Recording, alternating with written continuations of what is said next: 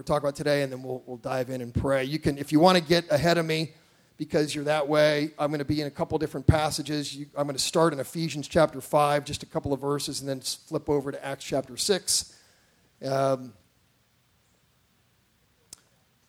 two weeks ago, Rich Stevenson, one of my best friends, kind of a, serves as a pastor to my family and as a, I, I would call him a bishop, kind of like a bishop in this church. Uh, spoke a message here that was a very powerful message. Did how many of you heard that message either in person or have gone and listened to it? If you haven't heard it, you should you should go to our website and find it and listen to it. I think it was titled "A Right Response," talking about the man at the beautiful gate who's healed and and talking about the fullness of our response before the Lord, not just leaping and dancing and celebrating God, but also opening ourselves up through repentance to the streams of refreshing that come from God and giving our full lives to Him. He ended that message with. Uh, with a, with a discussion around Revelation 3 and Francis Chan's spoken word about lukewarm and loving it.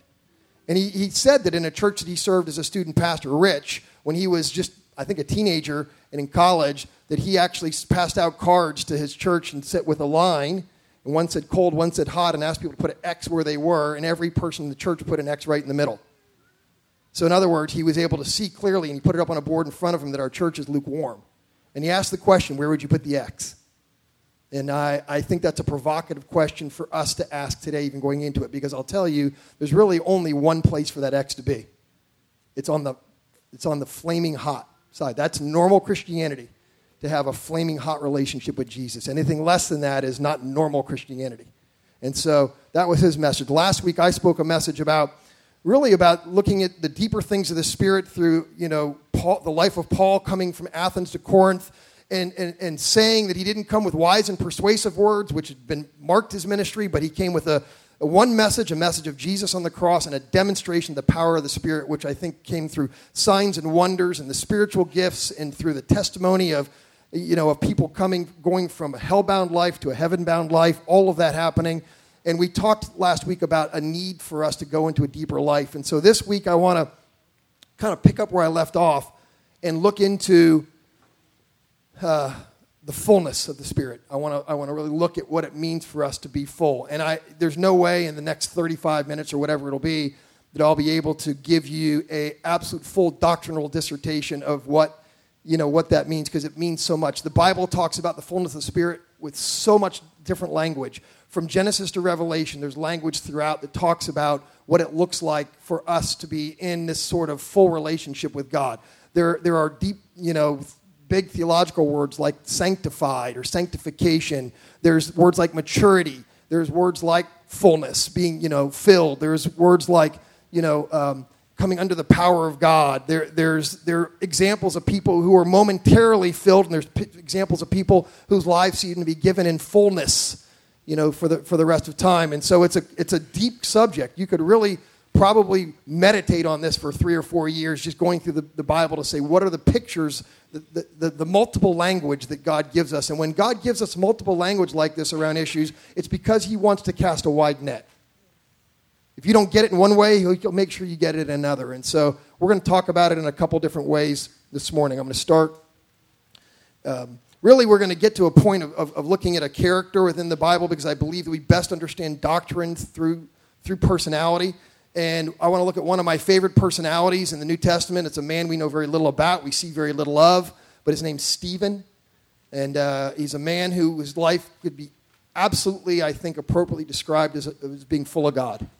Stephen was full of God. And in summary, we just want to examine that short life of Stephen and, and see what matters about his life. And, and my question to you at the front end of this message is just to simply ask you Does your face shine? With the light of the glory of God? Does your face shine with the light of the glory of God? What's on your face? You know, if you were to look into the mirror with a spiritual lens, with, re- with a real honest look, and say, what, what, what is the reflection of my face? That's kind of where I want to kind of land. But I want to start with, with, a, with unpacking this, even this concept of fullness. And what does the Bible mean when it talks about it? I don't know that I can give you a definitive, singular definition of what the Bible means, but I can at least give you a good one uh, maybe looking to the Apostle Paul, because we need to understand fullness, you know. But I can tell you in the three great works of the Spirit, before you understand the fullness of the Spirit and what it means to live a life that's full of the Spirit, uh, we need to understand a couple of other things. Let me pray, and then we'll and then I'll and I'll begin to unpack that. So, Jesus, would you infuse this message with your life? Would you rain down from heaven in fullness, so that uh, whatever I have to say in the next few moments does come, as, as, as Pastor Kevin prayed, from an eternal perspective and not from an earthly perspective. We want you to reign over our lives. And so we give you our hearts. We, we trust you in this moment. We, we, by faith, proclaim that you are the primary messenger who has something to say today. Lord, get me out of the way. Help me to decrease that you might increase. In Jesus' name, amen. So, before, you know, just in summary, before you can understand something like the fullness of the Spirit, you need to understand that there are two preceding works I don't know that they always happen sequentially, one, two, three, in nice, neat order, but they definitely do follow. There's a protocol. And, and the first work of the Spirit that comes into the life of a person is what's being called born, what's called being born of the Spirit or being born again. You know, in other words, if you walk around feeling frustrated that you don't have this powerful life in God, but you're walking around living in unrepentant sin, and you expect to experience the fullness of God, you're fooling yourself. If you're walking around in this life where you know you're distant from God, oftentimes when people say to me, I just want to be at the center of God's will, what I start with is I say, well, let's talk about the ways you're not.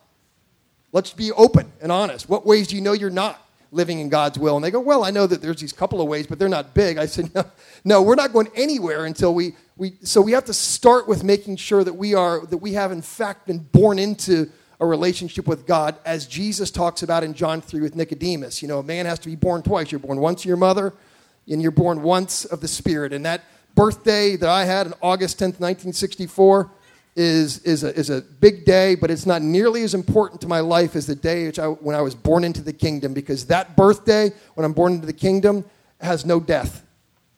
Right? I'm going to die in this world someday probably it's getting, you know, definitely getting closer. From the day you're born, you draw closer to the day of your death, your physical death on earth, right? Right. But when I'm born into this into the kingdom by the Spirit of God, my, there's no there's no expiration date on that life. And so the starting place is we have to be born of the Spirit. You have to acknowledge Maranatha, that Jesus has come, He lived, He died on the cross for the forgiveness of your sin, and you have to accept that work that He's done for you, acknowledge your sin before Him, and, and, and trust Him with your life. That is being born of the Spirit. The second work that he does is what's called in Ephesians 1 the sealing of the Spirit, where he, where he puts a deposit of the Holy Spirit into us and seals us, where he basically marks us. It, it, to me, it's an issue of identity where you come to understand in a deep way you're God's property. You're not your own. That you've been purchased and, and your body doesn't belong to you. I mean that physically, I mean as a church, we don't, we don't have, at the end of the day, we don't really have rights before God right? You know, it's, it's, he has the right. He's, he's, he, he, he's responsible for us and he owns us. And so he sealed us. He's marked us so that anyone who will ever know, the powers and principalities, this world will know. And our lives should reflect our ownership. Okay? So once you get there, you then come to, to Ephesians 5, where Paul says very simply, but very famously in, in, in verse 18, there's a whole lot around the context that surrounds it, but he says it this way and, and there's really important language as to why he says it this way, I believe. He says, and don't get drunk with wine or don't get filled with wine, for that's debauchery. Now, for those of you who come from a tradition that believes the fact that, uh, teetotaling is the only way to honor God, you, you, you might resonate with this and go, that means you should never drink. I don't personally believe that, just to be clear. I don't believe that, that, that, a Christian could never drink a glass of wine or something like that. What the, I believe, well, and here's reasons why. I believe Paul drank wine. I believe he instructed Timothy to drink wine. Do you know what Jesus' first miracle was? How much? 180 gallons. He made 180 gallons of the finest wine so that the party wouldn't end. Now, what this passage says is don't get drunk, which leads to debauchery. How many of you have ever gotten drunk? How many of you are willing to be honest? Let's try it again. Okay, Lord, we pray for spirit of honesty to fall over this place. How many of you have ever gotten drunk? I know your kid, put your hands up. Okay, now, here's my question to you, drunkards. When you're inebriated, when you're inebriated, what are the police called if they pull you over? DUI, which stands for You're under the influence, right? So here's the question Who or what is controlling you when you're drunk? The alcohol. You ever seen anybody make decisions or do things under the influence that you go, I know that's not them? Any of y'all have pictures or video of yourselves or others that, that doing really stupid things? Any of you ever wake up in another city under another name and you? How did I get here? Why are they calling me Paco? I'm not trying to glorify any of that. I'm just saying I want you to be I want to be clear that we're all on the same page that we know what it looks like when we are being when we're operating under the control or the influence of something outside of us, right? And Paul uses this example because he knows it's clear. It's one that would be it's it's as old as time that people when you begin to put too much of something into yourself or you put a, a critical mass of something into yourself, it begins to change your nature. Right? If you drink enough of this stuff day in and day out and day in and day out, it begins to have a very negative impact on your, on your brain and on your life. Correct? Yeah. So, you got the point. So, Paul says, don't do that, but instead be filled or under the influence of the Holy Spirit. And he says, This is what that looks like. He says, When the Spirit fills you, it kind of sort of looks like people might even think you're drunk on wine. It's happened a lot in the, in the life of the church. And, and Peter says, Well, yeah, they're drunk, but not the way you think they are. And, and Paul says, you know, you begin to address one another in psalms and hymns and spiritual songs. I know, I know that a lot of times through revival history, the, the revival songs were songs from the bar. You know, there's a sense of kind of like, you know, of, spiritual celebration. And he says, we'll sing, song, or we'll do, address each other with psalms and hymns and spiritual songs, singing and making melody to the Lord with your heart, giving thanks always and for everything to God the Father in the name of our Lord Jesus Christ, submitting to one another out of reverence for Christ. There's a, a lot that I could say there. I just want to illustrate this for you, though, okay? Because I want to get on the same page. I don't know if I can do this by myself or if I'm going to need help. This is when you need a wireless mic. But let's just kind of see if we can't make a picture here.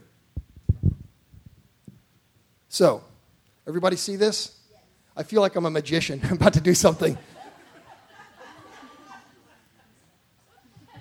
So, I don't care how bright an outlook you have on the world. Can you see that this is empty? Okay. So, Oh, there's a deep thinker in the room, full of air.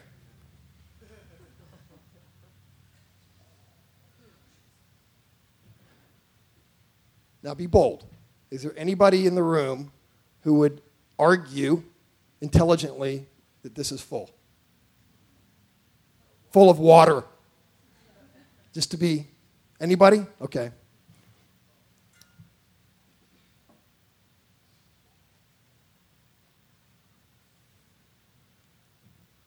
Now, those of you who are optimists have grounds for an argument because this is more than half something. It's, it's, if I was exactly at half, the pessimist would say, well, it's empty. And the optimist might say, well, it's looking kind of full to me. But is there anybody here who would definitively make the argument that this is, in fact, full? Full. Okay.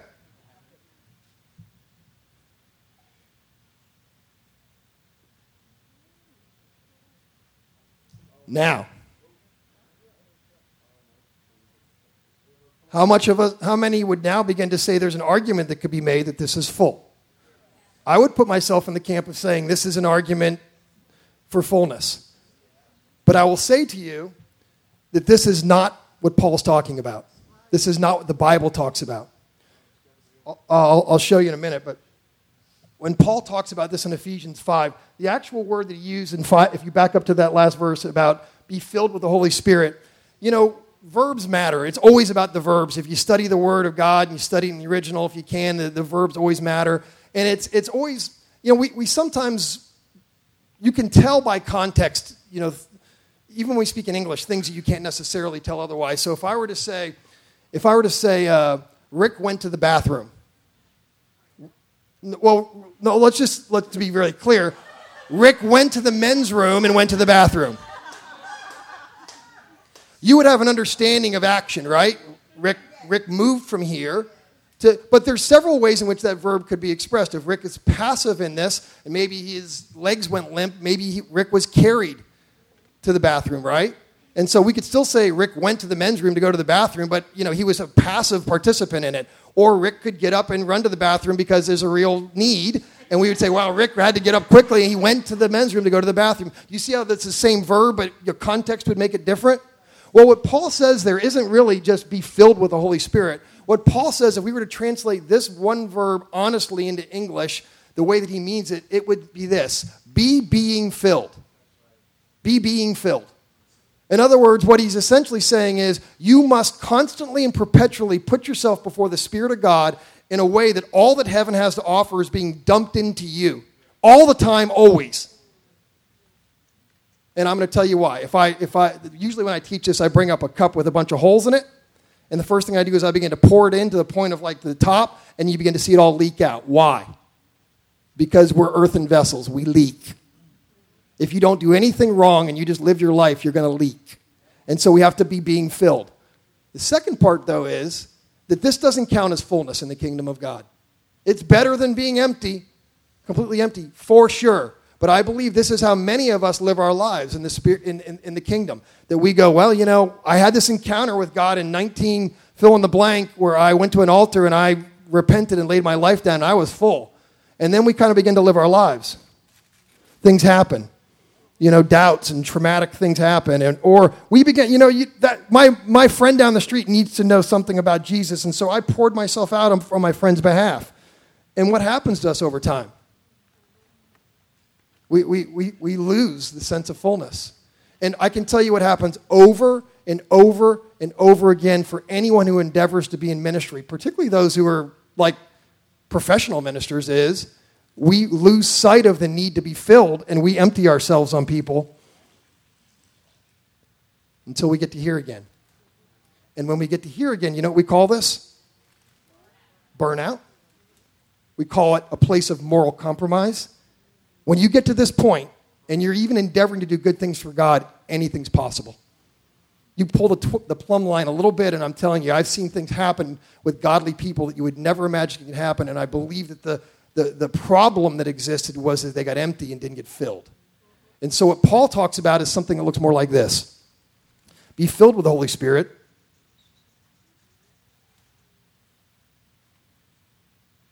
Amen.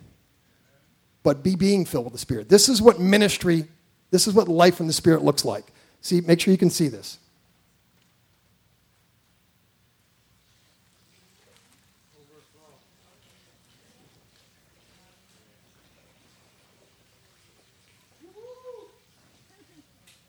Now, yeah, you go ahead and clap. I mean, that's Jeff the Jeff the Magnificent.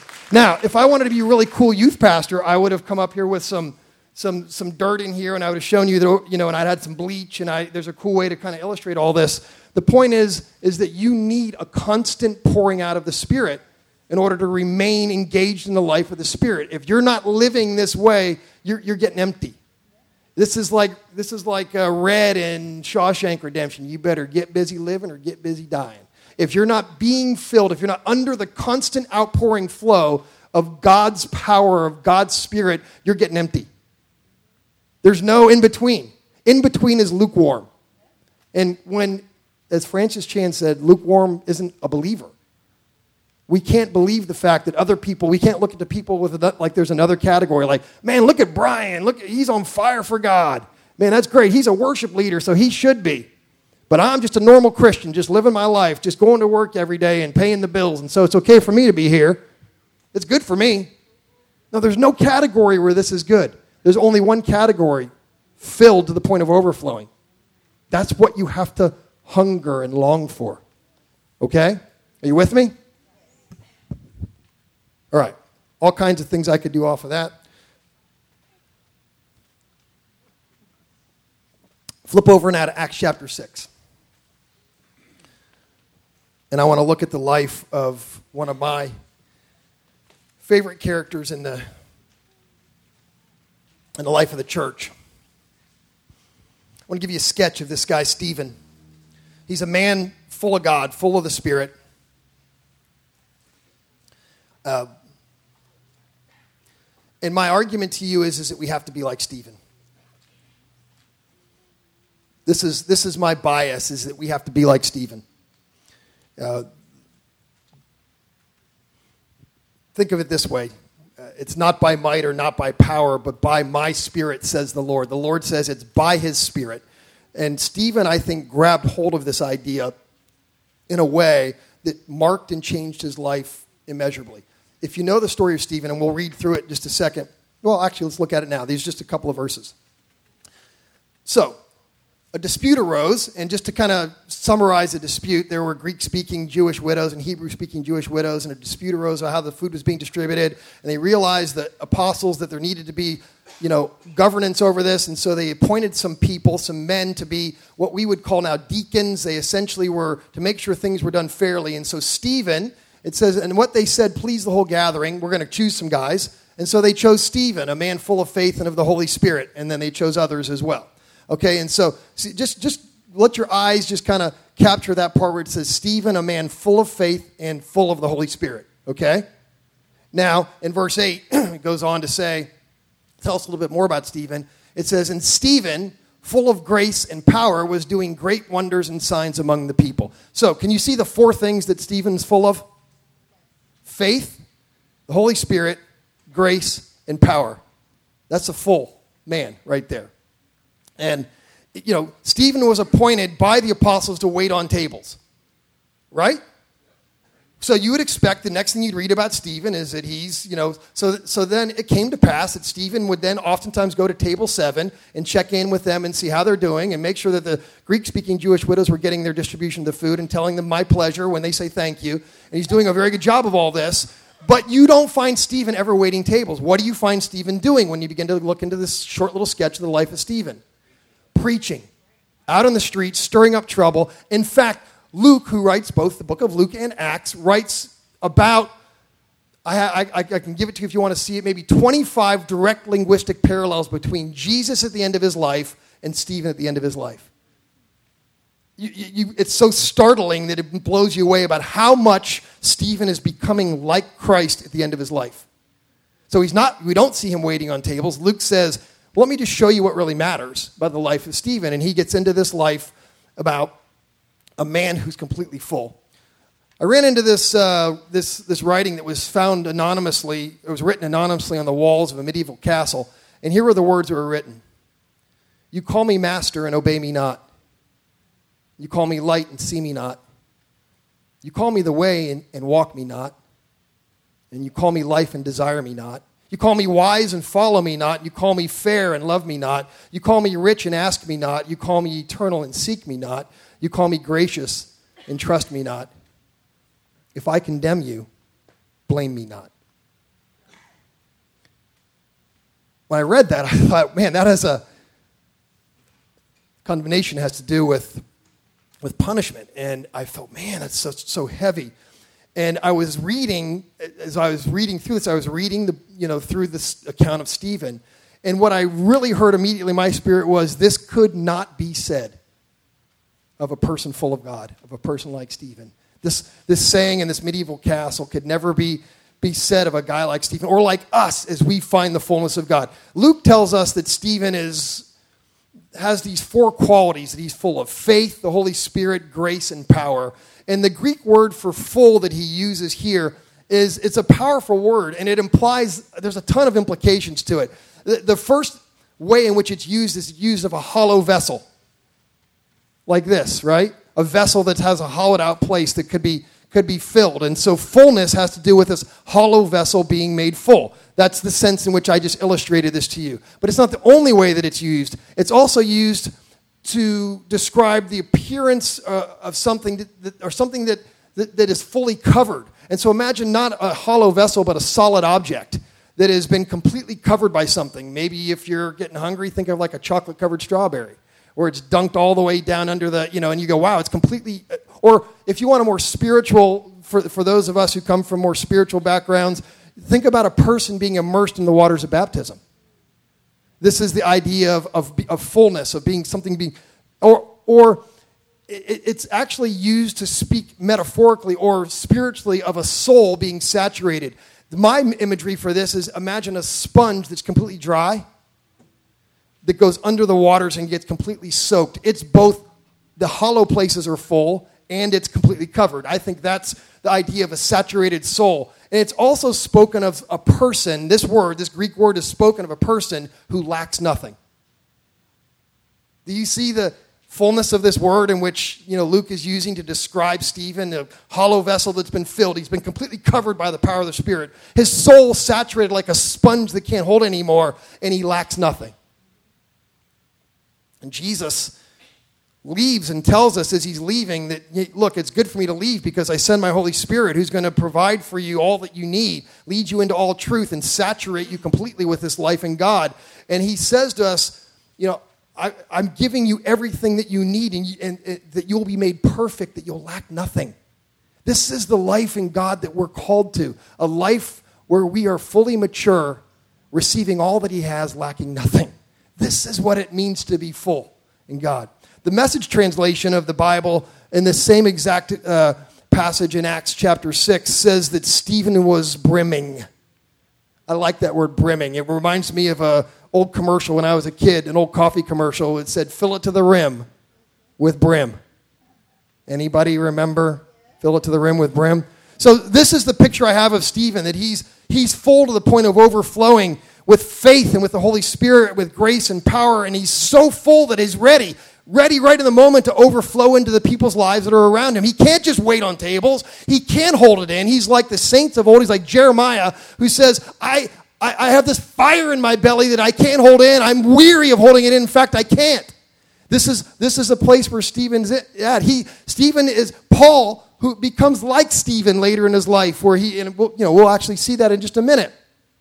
Stephen's cup was so at that point of overflow that he's living this abundant life. And I believe if God had given Stephen even anything else, that he would have just burst. He's so full of, of, of this vibrant life in God that he was ready just to explode, you know, under the power of the Holy Spirit. And so, my question for you right here, right now in the middle is this if we were to ask people what we are full of, what would they say? Oh, probably not that. But the sad commentary on most of us as Christians is that in most cases, I think they would say that we're full of ourselves. That there's way too much us in us. That when, the, when, the, when John the Baptist prays, and I got to decrease that Jesus might increase, that's such a powerful prayer. It's about space, isn't it? And I think that if we were to be honest in saying, assessing where we are, the reason we put the X in the middle and not say that we're, we're on fire is because we recognize there's so much us left that we're not. We haven't really yielded ourselves to the power and the direction of, the, of, of god through the holy spirit. That there's way more us involved in the decision making and in the daily living and even in the way that we evaluate the world around us. There's way more logical us in it than there is the, the truth of god and the power of the spirit. Stephen though was full of the spirit so full that he, like I said, he had to share or burst. And, uh, Acts chapter 6, verses 5 and 8 together, if you look at them together, the reason I put them up there like that is so that you could see both the God word and the, the human word or man word uh, side of, of Christians' character when they're full of God. In verse 5, you see that it, that it says that Stephen's full of faith, which means what is faith? Let me just give you a simple word that, that I think we can encapsulate better trust. You know what it means to trust somebody? Right? I mean, like a trust fall, or like, hey, you know, you stay here, I'll go get help and come back. Or somebody says, don't worry, I'll, you know, you can take off, I'll cover that problem. Any, you know, any aspect of trust is what we evidence toward God when we say we have faith in God. What we're saying is, God, I believe you've got it. The stuff I can't see, the stuff I can't handle, the stuff I don't know, the stuff I can't figure out in my own life, I trust you to do something in me I can't do for myself. That's faith. It says that, that Stephen is full of that. So he's pointing himself completely at God, laying his life down and saying, Whatever it is you want to do, I trust you. Got it? Okay, it says he's also full of the Spirit, which I've demonstrated to you over here. I think simply means that he's yielded, that he is, imagine, Imagine a person that's, that's like, you know, I don't know, what is the, what is the drunk scale thing, like 0.08 or whatever? Imagine somebody that, what, what I, I, I don't know why I'm doing this illustration. What's really bad drunk, though? Okay, whatever, it doesn't matter.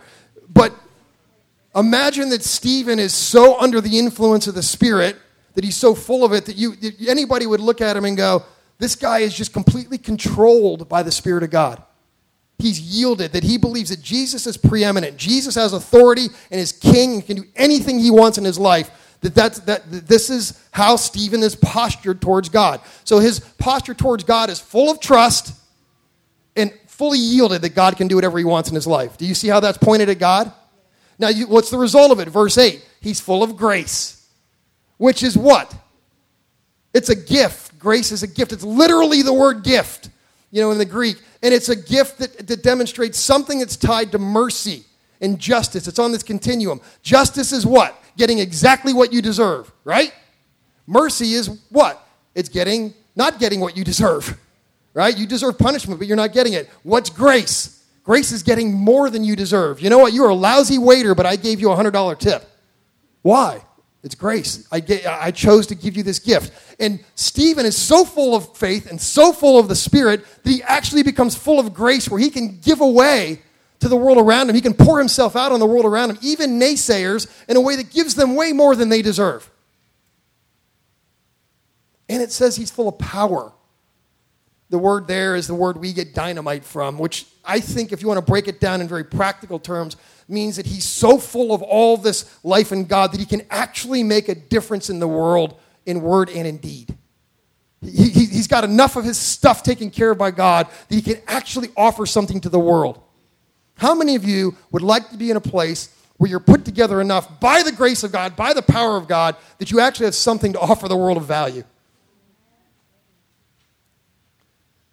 This is a man of full of faith toward God, yielded to the Spirit's control, who now will be gracious toward others and manifest great spiritual power in the world around him. Stephen had so much concern for God and for his fellow people that he had to share the gospel. He had to share the good news. He had to pour himself out, literally, pour himself out unto death. He performs miracles because the Spirit's flowing through him. He reasons with those who argue against him because the Spirit, it says, the Spirit of God gave him wisdom that defeated the wisdom of the world. People would say, well, you know, but this and this and this, you know, the culture says, and you know, this is 2019. And he'd say, yeah, but this is this is what this is the wisdom that I've had downloaded from heaven. And people would go, you know, I can't I can't argue with that.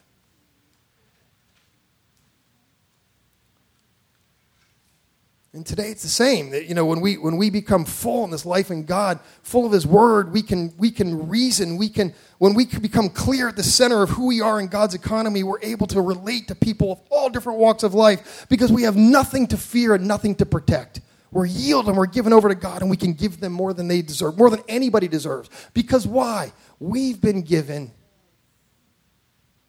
more than we deserve. Well, let me break it down for you, and then I'm going to kind of get to the ministry part. When we live by the Spirit, if, how many of you, this is a dangerous question, but I'm going to ask you to be bold in responding. How many of you would like to be, have a life like Stephen that's full of God?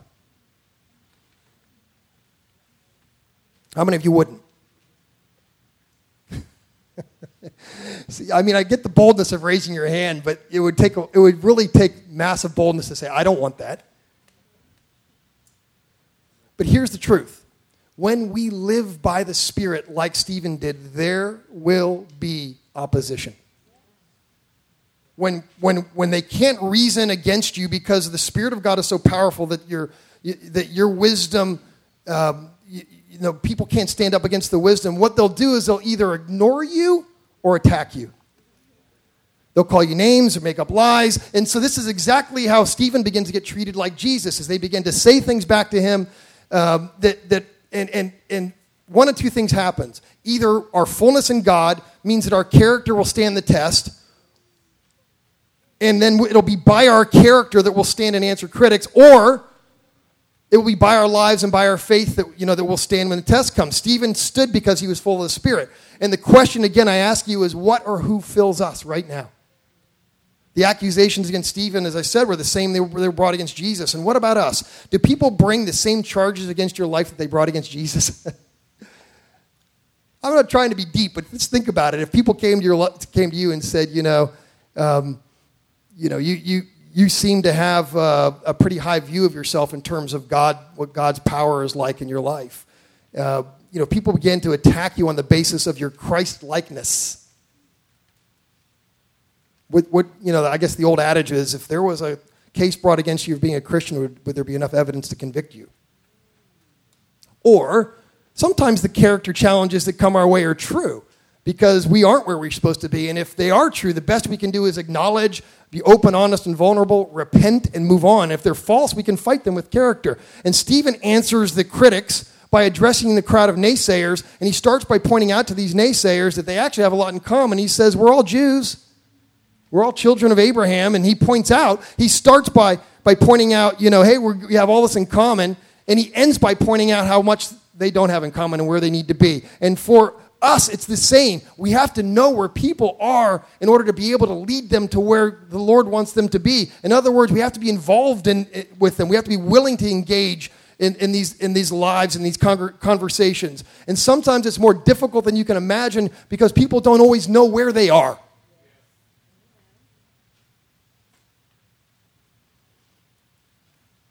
The, the, crowd that is, that is addressing Stephen that's gathering around him doesn't have a, they don't say, you know, you're right. They have no awareness of where they are. And this is kind of where I want to, you know, aim it in order to kind of bring it in for a landing and, and then do some ministry.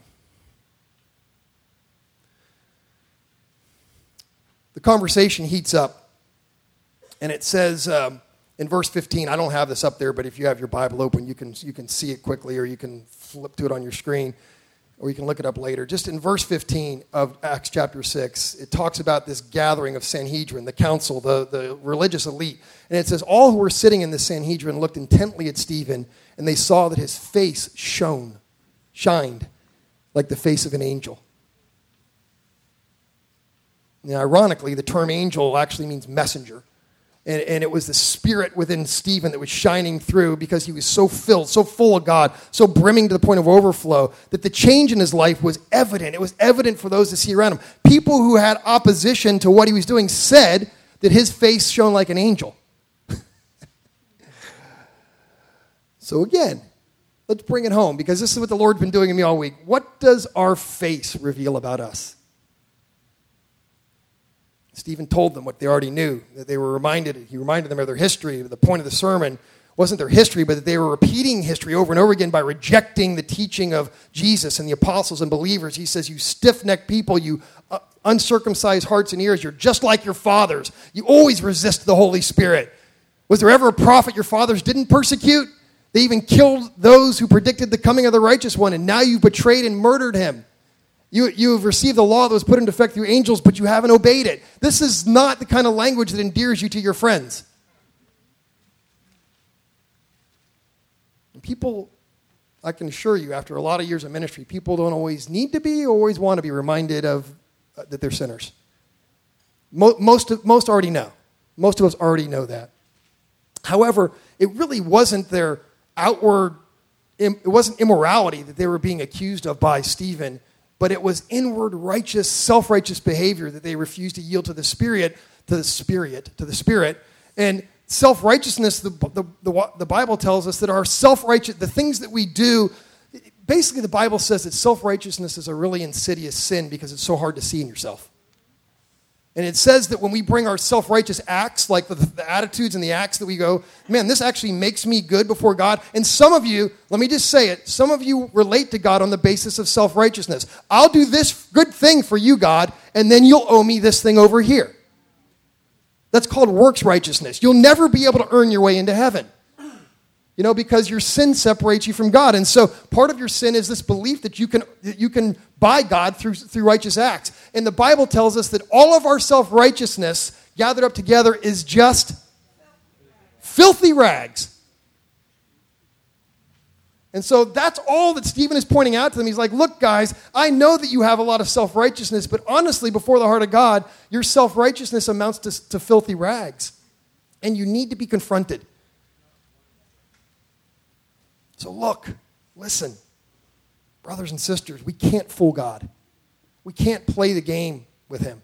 And this is Stephen's message. We can't fool God. Our self righteousness is nothing to him. Even if we kill the messenger, others will follow. Do you know how true that statement is I just said? Do you know who stood there at the execution of Stephen as he looked up into heaven and saw Jesus standing at the right hand of God? Paul. Paul. And so maybe you're in a position today where you hear this word and this word doesn't really stick. It's like, you know, it's hard to hear. But I'm, I'm believing, I've been praying this all week, I'm believing that there are Sauls amongst us. There are Sauls amongst us who today might hear a word that's calling you to a place of deeper life, a deeper life in God that probably begins in repentance. And you go, ah, but that maybe today is the planting of a seed. It's my belief, my deep belief that God calls us to scatter seed liberally everywhere and to look for evidence of good soil. And my belief is that many of you are good soil, and the word is planted in you even today, and it's going to bear fruit. Prophetically, I believe that the, the word of God is going to go deep in your heart, and it's going to grow up and bear fruit in Jesus' name. But you might not be ready today to receive it, but maybe you are. We can't fight. We can't win a fight with God. We, we have to come to Him on His terms. And Stephen's life ends with this view of an open heaven and he sees the glory of God and he sees Jesus standing, giving him a standing ovation for this life lived. And so, again, I ask you, you know, this. This short little vignette of this guy named Stephen, we don't know anything else about his life. We get enough in this right now to know this guy, Luke tells us he's almost He's become so Christ like that Jesus is compelled to stand. The only time ever in the Bible that Jesus is pictured standing is here, standing at the right hand of God, saying, Look at this man. And so I ask you again what are we full of today? What fills our heart and our mind and our souls and our spirit, our empty vessels? What are we covered by? How are our souls saturated, like to the point of being a sponge? Is the Holy Spirit evident in our lives? yeah,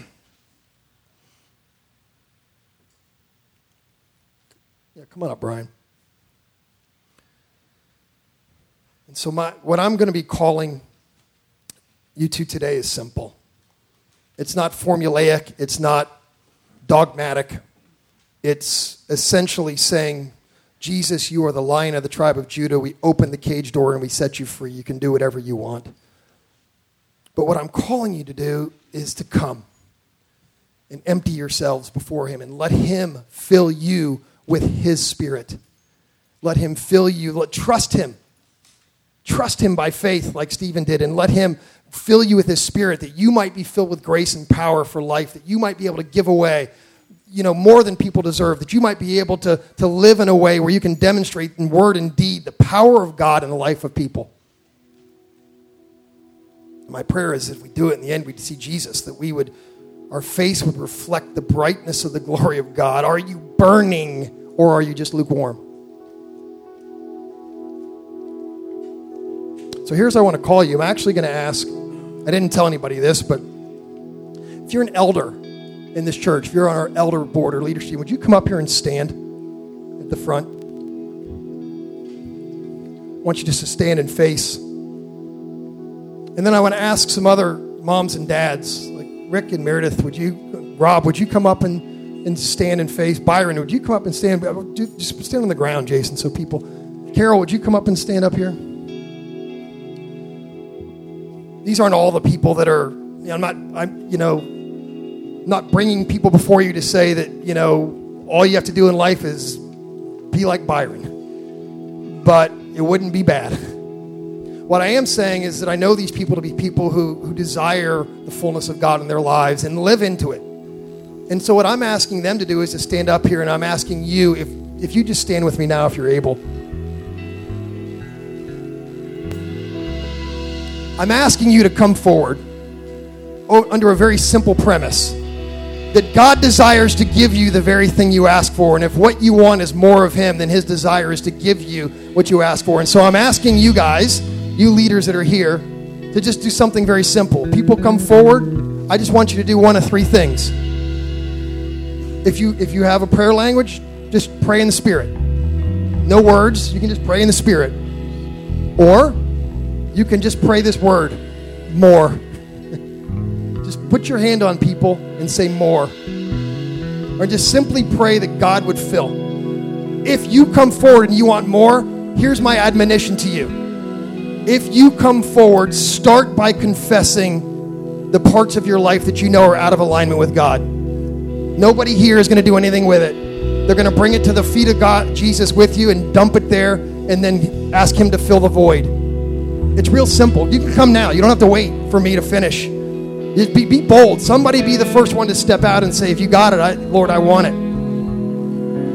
And, and these guys, just come to one of them. They're not going to, look, don't complicate it, guys. Just simply pray and ask God to do what we've just talked about. Say more or fill them. Pray in the Spirit, however the Lord leads you. Jesus, would you release your Spirit on us now? That the fullness of who you are and what you desire to do would come in response to those who come in hunger for you. In Jesus' name. Come as you feel led.